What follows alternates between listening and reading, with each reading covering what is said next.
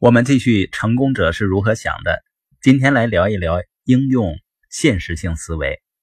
德普利曾经说过啊，领导者的首要责任是定义现实。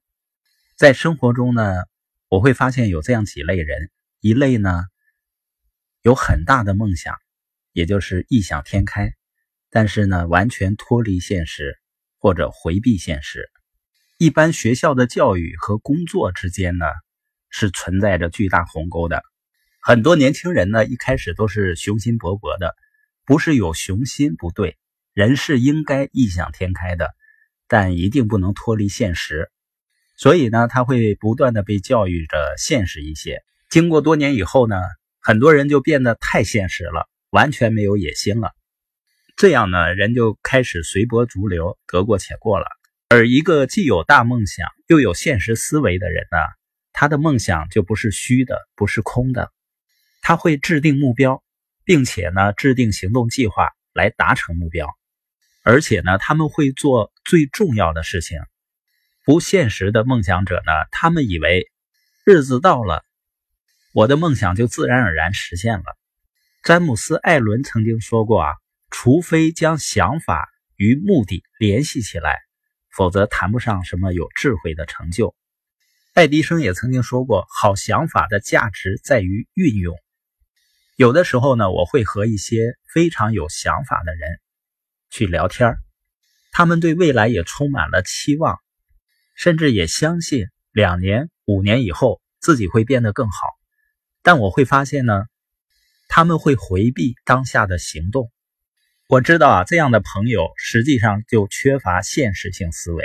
因为现实性思维奠定了行动的基石，你启用现实性思维的结果，就是它能够帮助你减去心愿这个因素，让你的想法呢具备可行性。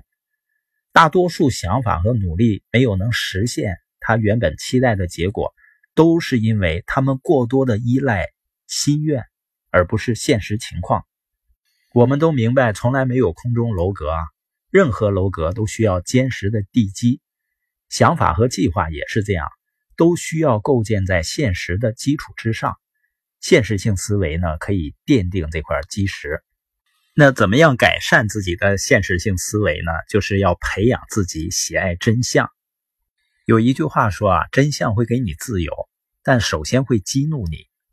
这可能也是大多数人不愿意去看到事实、看到真相的原因吧。表面上呢，你看似大多数人他也关心国家大事或者呢关心机会，但是人们只是停留在表面的理解、了解，并不愿意去深入的看到事实。所以丘吉尔形容呢，人时而会在真相那里绊倒，但大部分人爬起来就赶快走开了，好像什么事儿也没发生一样。这是大多数人的状况。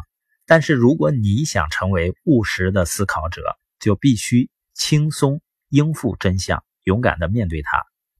今天我们播音的重点呢，就是人既要异想天开，又要脚踏实地，就是又要有现实性思维，也就是你心里要有远方，同时呢，脚下要一小步一小步的向前迈进。